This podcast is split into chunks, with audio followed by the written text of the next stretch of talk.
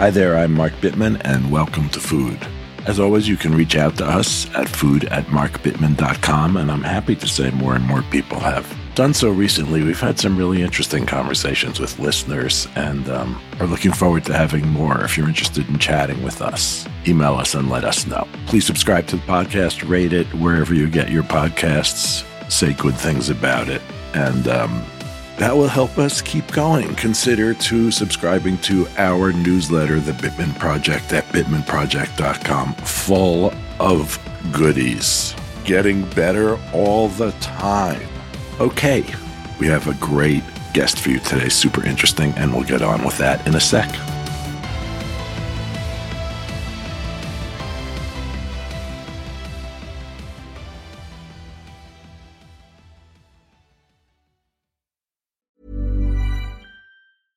Hey, I'm Ryan Reynolds. Recently, I asked Mint Mobile's legal team if big wireless companies are allowed to raise prices due to inflation. They said yes. And then when I asked if raising prices technically violates those onerous two year contracts, they said, What the f are you talking about, you insane Hollywood ass? F- So to recap, we're cutting the price of Mint Unlimited from $30 a month to just $15 a month. Give it a try at mintmobile.com slash switch. $45 upfront for three months plus taxes and fees. Promo for new customers for limited time. Unlimited more than 40 gigabytes per month. Slows. Full terms at mintmobile.com. When you're ready to pop the question, the last thing you want to do is second guess the ring. At Bluenile.com, you can design a one of a kind ring with the ease and convenience of shopping online. Choose your diamond and setting. When you find the one, you'll get it delivered right to your door. Go to Bluenile.com and use promo code LISTEN to get $50 off your purchase of $500 or more. That's code LISTEN at Bluenile.com for $50 off your purchase. Bluenile.com code LISTEN. One size fits all seems like a good idea for clothes until you try them on. Same goes for healthcare. That's why United Healthcare offers flexible, budget friendly coverage for medical, vision, dental, and more. Learn more at uh1.com. Have you ever bought something, owned something that really inspired you to up your game? A tennis racket, a new pair of running shoes, a new piece of cooking equipment that made you just want to cook your brains out? I know that when I first started cooking on induction burners, I just couldn't stop. It was so much fun. When we own exceptional things, they inspire us to do exceptional things. The all new Lexus GX has an exceptional capability that will have you seeing possibilities you never knew existed. Its advanced technology and luxurious interior mean that wherever you go, you'll never go without. Some of the features that are available on this car include dynamic sky panorama glass roof, front row massaging seats. You know you want that.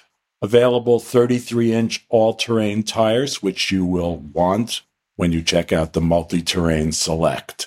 These are really great features, the kind of features that will make you proud and happy to own a Lexus GX. Live up to the all new Lexus GX, luxury beyond limits.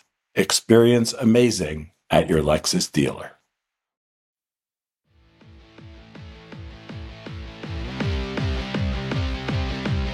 Lamb and apricots are one of those combinations which exist together in a relation that is not just complementary, but that seems to partake of a higher order of inevitability, a taste which exists in the mind of God.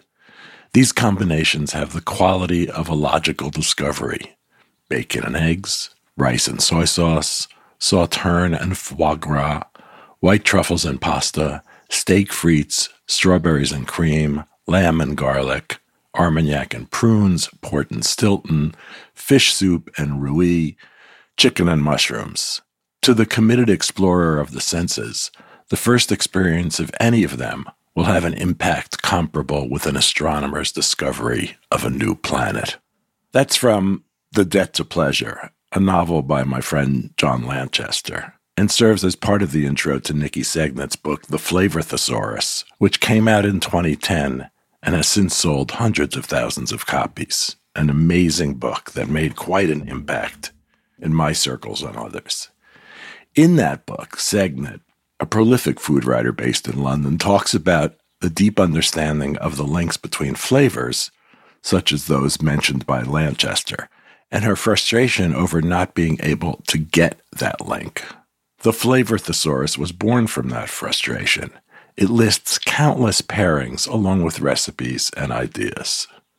It's easy to understand why the flavor thesaurus was so popular. You look through it and you get it in a second. It's a new classic, it's timeless. But Segnit, despite prompting from many eager readers, didn't want to do a sequel at first. However, finally, her readers broke her, and it's a good thing because her new book, The Flavor Thesaurus More Flavors, is a plant based take on the original and just as fabulous. It makes for great reading and it makes for great talking, as you'll hear in this interview. Kate and I are thrilled to welcome Niki to the podcast. Welcome. Thank you for joining us. Thank you for inviting me. I remember when the original Flavor Thesaurus came out, which was more than 10 years ago. And I remember being super impressed. It was novel, it was provocative. I remember feeling or thinking about the parallels between the early worker people like Elisabeth Rozin, people who were saying you don't have to do much to radically change the way a dish tastes, and what you were saying. But your approach was and is much more literary, which makes it, I mean, it's amazing how fun it is to just go through the pages and read them. So, you know, I understand full well the fundamental economic imperative of doing sequels. So I don't really have to ask why, but I can ask why why a sequel now? How did the original idea for the flavor thesaurus come about? Why a meat-free version, etc. Just like how are you feeling about this? The original came about in about 2007. I, worked as a brand consultant. Uh, I've got no experience in writing anything, and I I just wanted that book. I cooked a lot, a lot, a lot. You know, I'd come home from work, even if it was late, and I would always make something from scratch. And I was quite into trying lots of different cuisines and uh, experimenting with other people's recipes, never my own.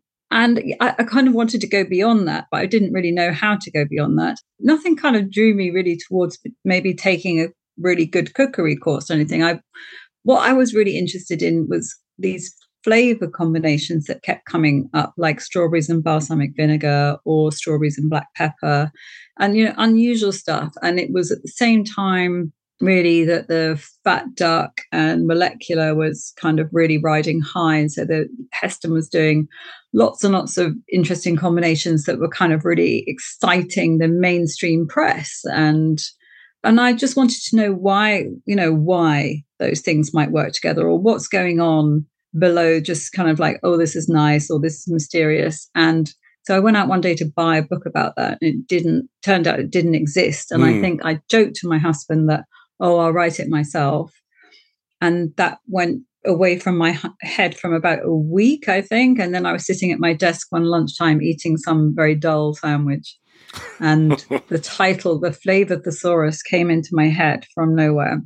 And you know, I'm a great reader and I love Roget's Thesaurus. So I kind of had this idea that, oh, well, this is the form of it. This book will be a back index of flavor combinations. And then the front will be an elaboration. It will kind of go into a bit more about why and where has that come from and nice descriptions of how different flavors work together. And so I kind of I just started to get on with it and making the back index of what goes with what kind of probably took about three weeks Hmm. and then and then writing the front part and researching the rest of it took about three years. But in between time, I wrote a little sample, and then yeah, it took three years to kind of write, learn about flavor, learn about flavor science, uh, you know, put it together in that very meticulous way that it's put together. And it came out, and it was, you know, I mean, not in the states, but it came out here, and it was, you know, quite. It just took off, and I found it was you know, the first thing I'd ever written. I found it really hard. I worked really, really long hours. I felt a bit frazzled and a bit mad at the end. Uh, so, and instantly people were saying, well, when are you going to, oh, you haven't written about zucchini, you haven't written about beans, you haven't written about lentils. So what are you, when are you going to do this? And I, th- I, um, I say in the introduction to this one, like never, I'm never going to do it again. I, I'm going to write a book about submarines. I just, I don't want to, I'm too frazzled with it. I'm not. But of course, as time goes on, I mean, I I honestly would say I have not done this because the other one was a success. I couldn't I just wouldn't, I, you know, I can earn money other ways. I just couldn't put myself through that unless I really want to sit there and write about this. Because the research is, you know, it's, it takes such a long time sometimes to find something interesting to say. But I had started to feel there were lots of things that I wanted to write about that I hadn't written about. It was feeling like quite a long time. It took me eight years to write the book afterwards. So I had quite a lot of space thinking about some other stuff. And then I just, I got really interested in understanding a lot more about the things I hadn't written about. So, you know, how are lentils different from, you know, from variant to variant? What about beans? What about that half packet of pomegranate seeds that I've always got in the back of my cupboard when I've been cooking an ottolenghi recipe? You know, all that there was just so much scope again. And I suddenly felt like, oh, it's not writing a book, it's not writing 400 pages. It's writing lots of little chapters about great things that I love. And I, you know, I mean, I am plant forward in my own preferences. And I, I was a vegetarian when I was younger, and I kind of really liked that way of eating. So that kind of came together, and it, but it was, a, but it was a sudden moment, like, oh God, I actually really fancy doing that. And I said in the proposal, uh, this one, much, I think it would take me two years, and it took me four. yeah, they look hard. They look yeah. like challenging books to write. They are. But I sound much more cheerful on the page than I am when I'm doing. I sound like I'm having a much better time. You're very self-deprecating and funny and in a way that I was completely envious of in the book. Who manages to write a book like this? That's basically it's a cookbook in some ways, but it's also very academic. It's a lot of things, and you still manage to be funny. Yeah, I was sort of amazed by that. There's not a lot of it in food, is there? I think it's because I just feel like I'm talking to myself in, uh, or talking to myself in the kitchen. I don't know, Mark, what you imagine when you're writing, but I suppose I think I'm talking to someone who is like me, and that we wouldn't take it massively seriously because it is, you know, a lot of the time it is just cooking. That's the way to do it. When I was a kid and people used to compliment my dad's writing, they used to say that they liked the way he wrote because it was the way he talked. So I think that there's always there's a link. Like people can tell when you're being genuine and when you're putting on a show. So that comes through in your books for sure. So I was reading the introduction to the first flavor thesaurus, and you talk about uh, your frustration over the fact that you couldn't figure out pairings, what goes with what, which I definitely share that frustration. Um, and you you said you couldn't get that link, and so that was part of what led to the book.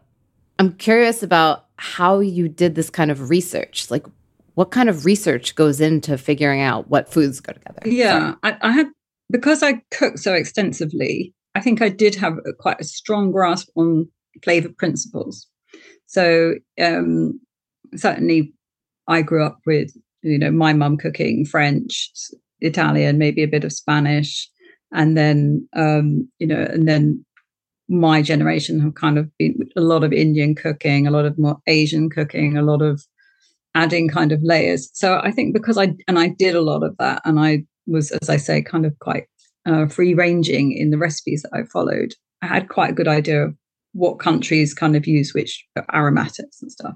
The, what I was trying to do with the book really is, as I say, is a little bit more about why. And I went into the project thinking that it would be much more about science than it turned out to be. So I, yeah, I, I think I was expecting to find a big answer. I mean, it's a dumb kind of thing to think, but I don't know. I suppose I, perhaps I thought I would find the key. So what I did, made a list of all the things that I have in my larder. Obviously, not the truffles and the caviar, but you know, like a hundred. it must have been like 160. It started off 160, and then some of those things could be folded into other things because bacon and gammon and stuff. You know, they could they can be put into the same chapter in order to not repeat too much and to make things you don't want it to get dull. So some things could be consolidated and then as I say, draw up this kind of master list, knowing that that's going to change as you go through, and you might find interesting stuff to add to that list. But then I think you have to sort of imagine it like uh, uh, I've said this before, but it's a bit like sitting in a cafe in Italy watching a parade of couples. So you're sitting there and, you know, watercress and chicken, watercress and uh, leek, watercress, you know, whatever. That they're all parading past you, and you've got to find something interesting to say about all of them. And what you're saying about all of them mainly needs to be something about what they taste like, what is their sensory quality, because uh, it, in my mind all the time, it's as much to do with flavor as possible this little book is that's its subject. It's not about healthy eating. It's not about home economics. It's not about the planet. It's flavor, flavor, flavor. So just always keeping your eye on that. Then what is the interesting thing to say about this particular couple? And sometimes it might be here are five different ways that this pairing uh, is presented around the world. Different things like I think like the egg and bacon from the first book you'll have something like the carbonara from Italy, egg and bacon, the you know the English and American breakfasts, whereas in France maybe the salad frisée au lardon. And so you you know that's kind of that's a nice little entry to sort of say, look at this, you know, we can make it work in all these different ways. But then we have here we eat a lot of rhubarb in this country, and rhubarb and ginger is a classic. I've always thought that that didn't really, that's not a great combination in my mind. But actually, when I looked into it, that's a combination that comes from the pharmacy. So hmm. rhubarb is a purgative and ginger is a stomach settler. And so it used to be sold in pills and powders. And as you know, you know, di- uh, recipe books used to be recipes for the kitchen in the front and recipes for the kind of for medical purposes in the back. So that was it. That's the process, really. It's just I think one might call it a slog, really. Mm. But I, you know, I know what I'm after when I'm doing research. I know what I'm looking for, and I kind of know, I think, what the reader wants as well, because it's just this little book that's very separate from everything else. It's so funny that you brought up rhubarb and ginger because I just made a rhubarb and ginger cake from Hetty McKinnon's new book over the weekend with with my dad, with Mark, um, and everyone loved it but I had certainly never used that combination before. It just I saw the picture and I saw the recipe and it looked good and it was terrific. Yeah. See, I'm as I say, I'm not always right. oh gosh, I'm definitely very, very rarely right when it comes to pairings. But I have a question that might it might be completely dumb because I don't see how anyone could do this. But did you try out every single pairing in the book?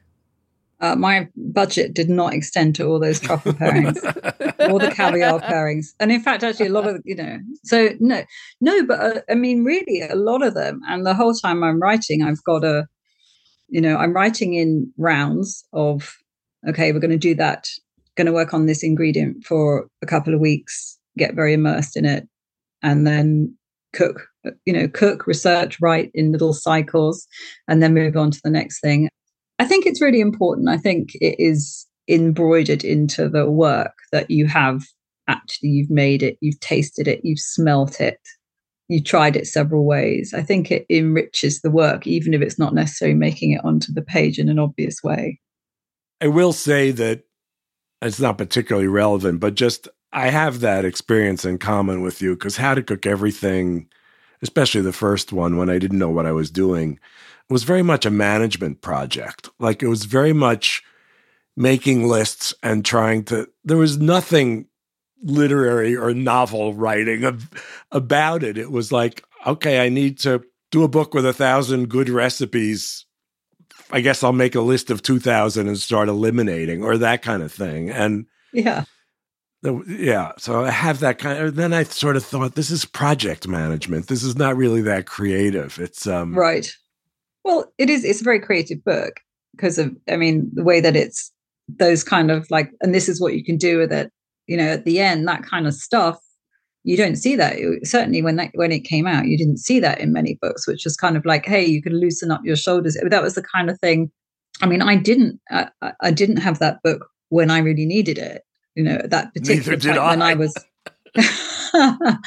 How many recipes are in it? I don't know, 1500, something like yeah, that. Holy moly. But I don't know how I did it.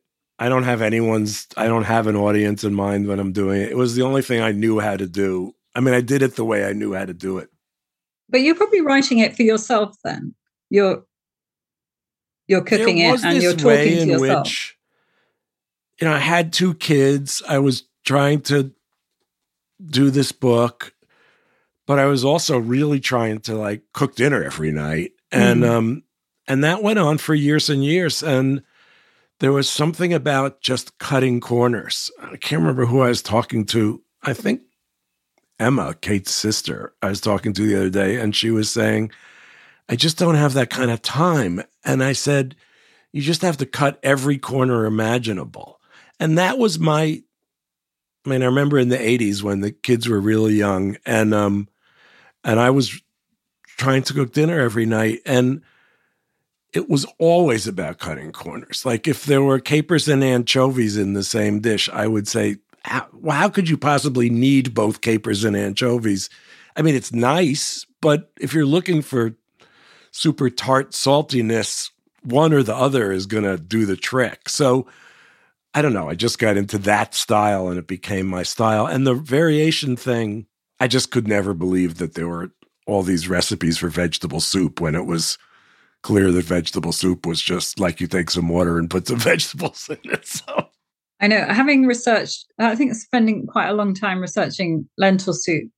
Uh, I make a joke about it in the new book. It's just, you know, people are like, oh, this is my special lentil soup. And it's just like all the other ones, except some have got bacon in it and some of them don't have bacon. Apart right. from that, they're pretty interchangeable. Right. And that's how it should be. I mean, anyway, back to you. Uh, so you mentioned Heston, who's Heston Blumenthal, who started Fat Duck, and um, I'm just wondering if you talk to people like that about this. If you talk to food technologists, you said originally you thought it would be more scientific than it was, but who did you? I mean, this is really creative and imaginative stuff. Was it largely intuition, or did you talk to people all the time about it? I think most of it is book research. So looking into dark corners where most people don't go, going into the British Library and reading books about flavor science, teaching myself about the molecular makeup of flavor. Uh, yeah, speaking to some people. I mean, I um, uh, there's a book called Flavor Creation by John Wright and Marie Wright, uh, and I got to talk to her. She's a creative flavorist. She checked the facts of the um, flavor science stuff that's in the first book.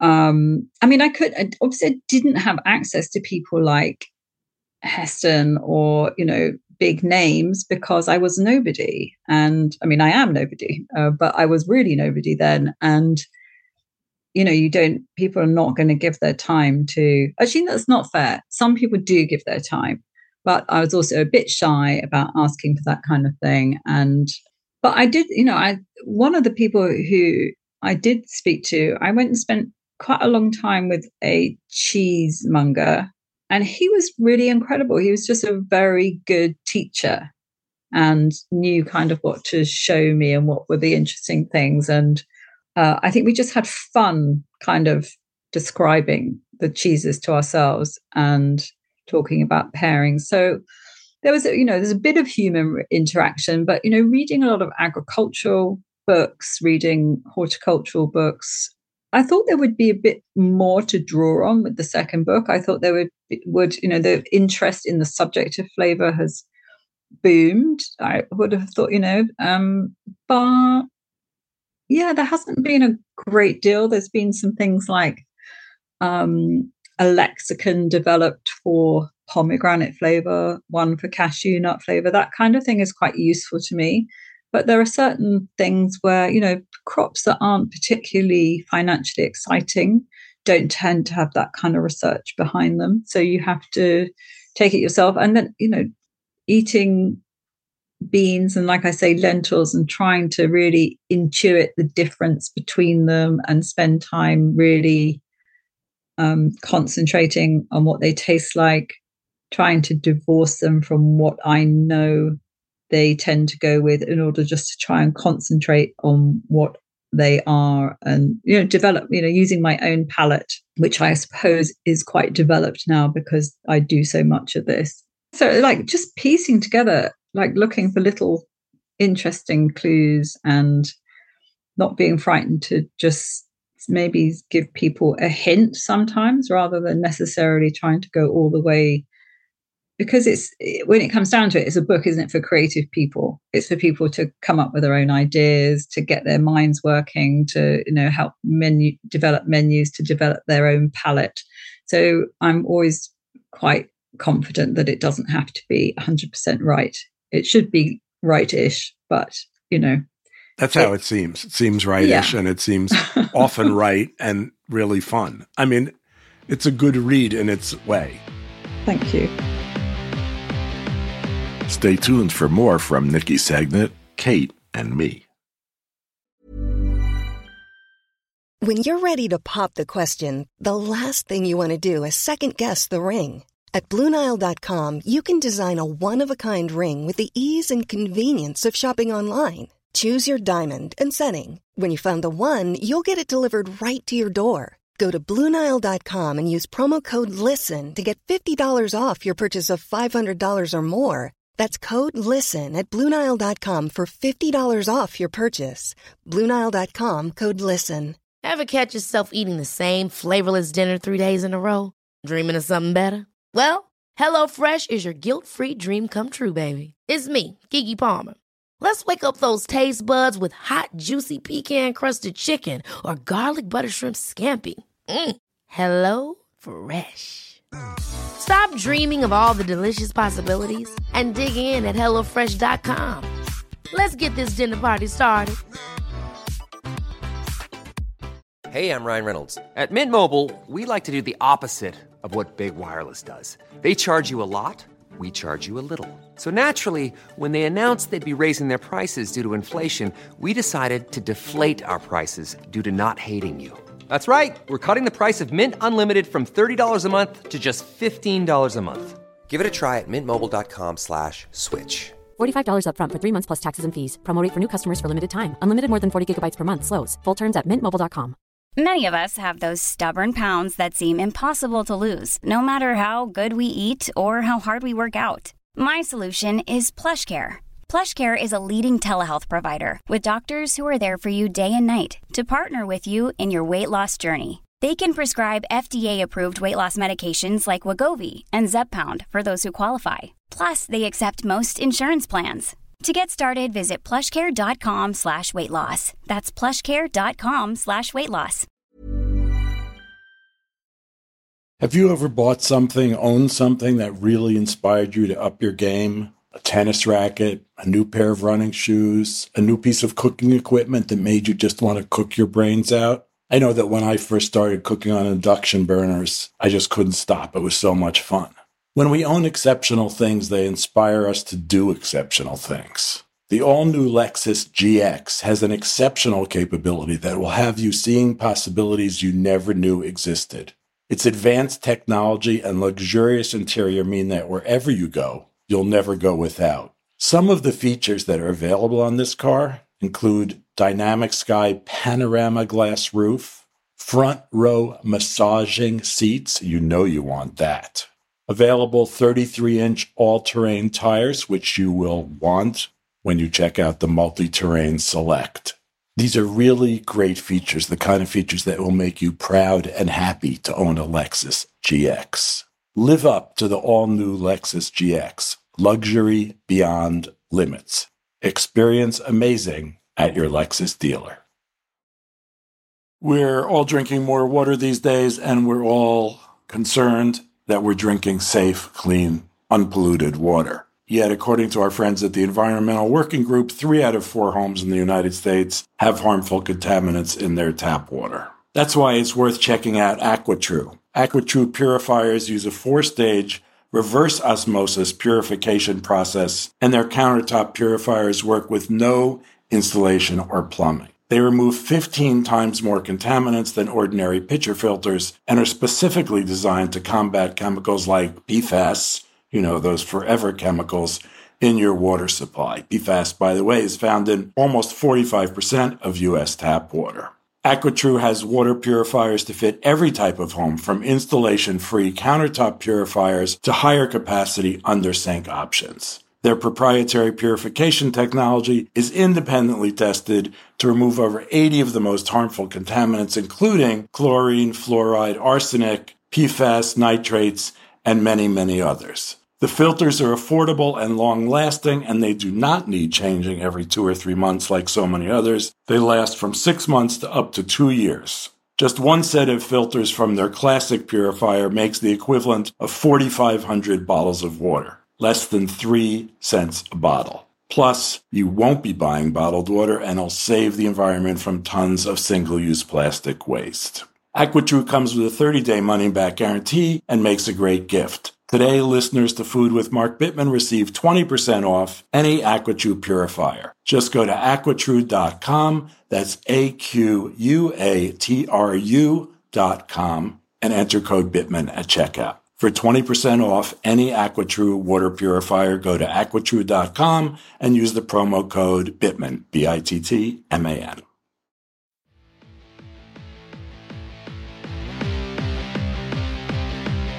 In the beginning of the original flavor thesaurus, you quote John Lanchester, and he says that he calls certain combinations of foods a taste which exists in the mind of God.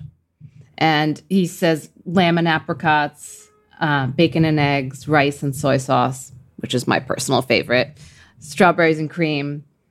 And so now that you're basically the expert on pairings, I want to know what your favorite pairings are and then maybe the ones that surprise you the most. So for favorites, in the new so in the new book, I think I was trying to understand a bit about bay leaf because we use bay leaves so much as an automatic reaction. Uh, and don't really think about what they taste like in themselves. They're such a sort of ensemble player. And so I made a bay leaf syrup so I could just taste it and get an idea of at least what its you know what its flavors are like when it's cooked in water. And noticed in that that there was the, the, the kind of herbal flavor to it. It's got a sort of slightly vermouth like flavor to a bay leaf.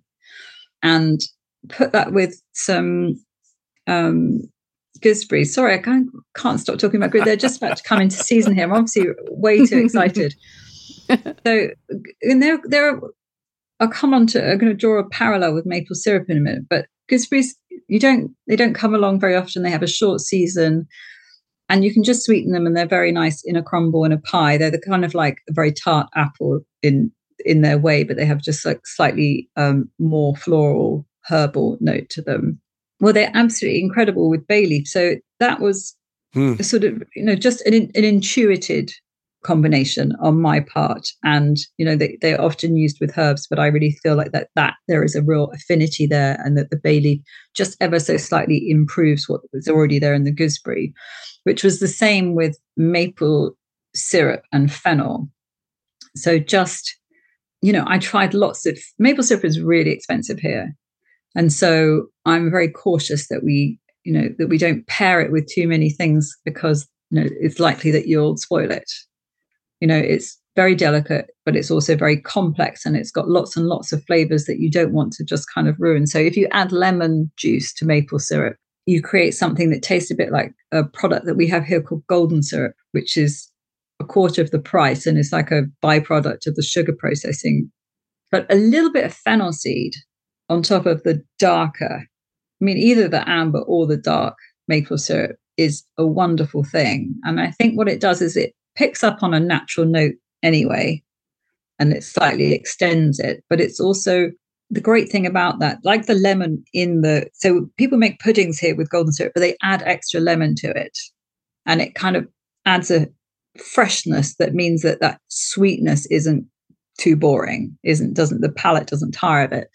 And i feel like fennel is the same as such it's got you know obviously it's got more you know it's got its natural aniseed lick to it but it's also got this kind of freshening side to it. When you look at those seeds and they they're green, you know, it's kind of like adds a crispness. So you can make quite a heavy maple syrup dessert like a maple syrup tart, but put just a kind of a couple of pinches of the fennel on the side on the top, and it just it doesn't spoil the maple syrup, but it just lifts it and freshens it. It's a beautiful combination.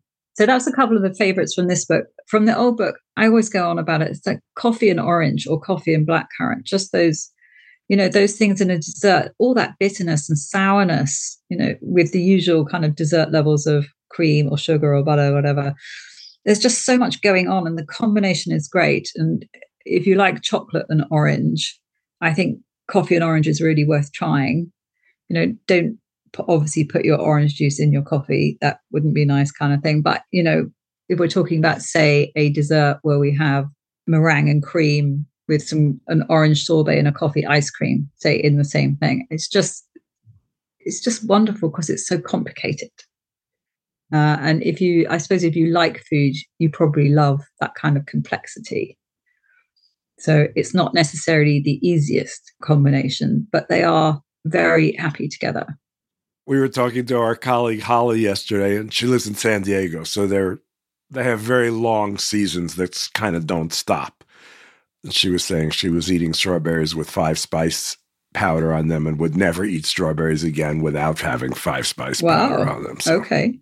I haven't tried it, but yeah. It's quite cinnamon heavy, isn't it?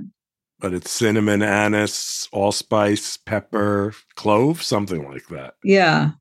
So strawberries have a natural cotton candy flavor in them.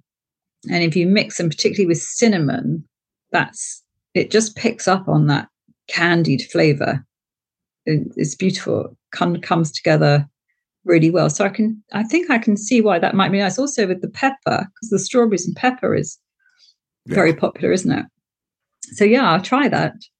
I'm a bit frightened of not wanting to try strawberries any other way, though. You know, I, don't, I don't think she was serious. Um, well, last question, uh, which we ask everyone, and that is, what did you have for dinner last night? Strawberries with five spice powder. Do you know what I had, Mark, Kate? I had fish and chips. Uh. because we're it's the school holidays. We have people to stay. And uh, my husband and I had this great idea that we would take three eight year olds and one four year old on a very short walk that we used to do because my husband and I were great walkers before we had kids. Oh, it's just, you know, it's like, I don't know, it's probably an hour in all. Well, and it turned out there wasn't an hour in all. I think it was three hours. and um, that meant that the Spanish meal, which I'm actually doing tonight, I'm just doing some tapas because we have quite a lot of different eating requirements at the table. So tonight I'm doing kind of a tapas mix of stuff. But last night we were just, everyone was so tired. We went to the fish and chip shop and got a good old fashioned cod in batter with chips. Malt vinegar or what? Salt and vinegar for sure. Absolutely. Salt and vinegar. And then as I say in the flavor of thesaurus about fish and chips, it has to be wrapped in paper. because the paper is the, the paper that we have in, in the proper fish and chip shop seasons the fish and chips in a way that you would never experience if you ate them in Claridge's or in a pub or anywhere else where else. It's the paper is is the smell of it is absolutely part of what fish and chips really is. Right. No national prejudice is there, of course. No. um, well, that's it. Thank you. It's been really fun and um, hope to see you sometime. Thank you. Yeah, well, give us a shout if you're in London and you want to go and have fish and chips. Wrapped in the right kind of paper. Thank right, you, Niki. Bye, Kate. Nice to meet you. So nice to meet you. It would be foolhardy of me not to give you a sample of Niki's wonderful writing and creative thinking. So I'm going to read the entry for coffee and maple syrup.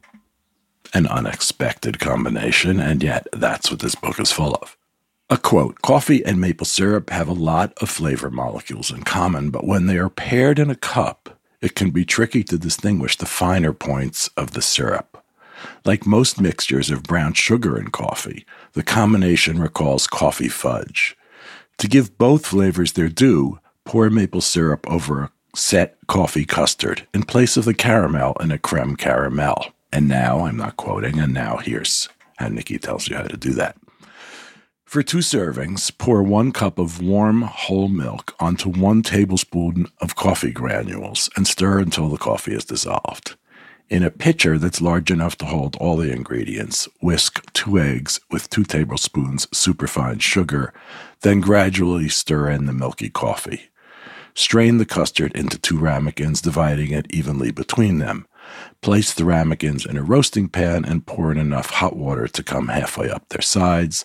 Then cover with a loose tent of foil and cook in a 300 degree Fahrenheit oven for 25 minutes.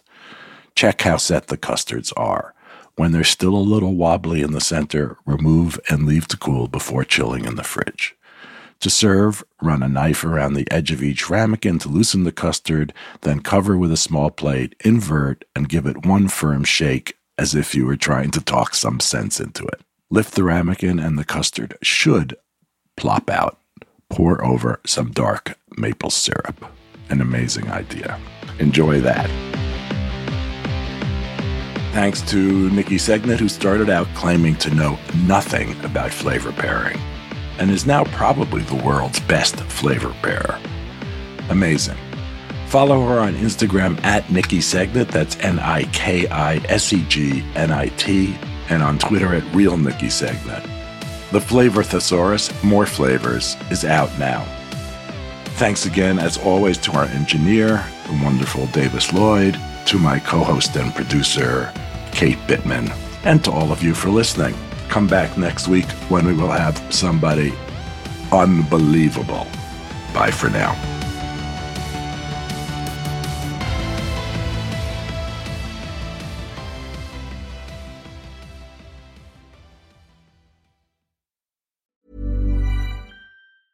Ever catch yourself eating the same flavorless dinner three days in a row? Dreaming of something better? Well, HelloFresh is your guilt free dream come true, baby. It's me, Keke Palmer. Let's wake up those taste buds with hot, juicy pecan crusted chicken or garlic butter shrimp scampi. Mm. Hello Fresh. Stop dreaming of all the delicious possibilities and dig in at HelloFresh.com. Let's get this dinner party started. Roundabout Season 2, presented by Nissan, is live now, and we're back to share more stories from the road and the memories made along the way. We're talking rest stops. If we're stopping to get gas, you will be timed. Misguided plans. I grew up in the city, so I have like, you know, a healthy fear of real extreme darkness. a lot of laughs. Y'all weird, but you, yeah, you, you were different. And so much more. Listen and subscribe wherever you get your podcasts. This message comes from BOF sponsor eBay. You'll know real when you get it.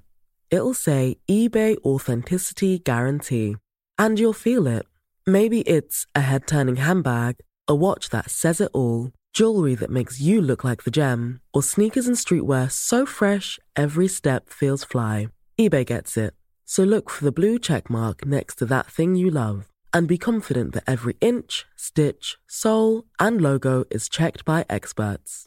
With eBay Authenticity Guarantee, you can trust that feeling of real is always in reach. Ensure your next purchase is the real deal. Visit eBay.com for terms. Need new glasses or want a fresh new style? Warby Parker has you covered. Glasses start at just 95 bucks, including anti-reflective, scratch-resistant prescription lenses that block 100% of UV rays. Every frame's designed in-house with a huge selection of styles for every face shape. And with Warby Parker's free home try-on program, you can order 5 pairs to try at home for free. Shipping is free both ways too. Go to warbyparker.com/covered to try 5 pairs of frames at home for free. warbyparker.com/covered.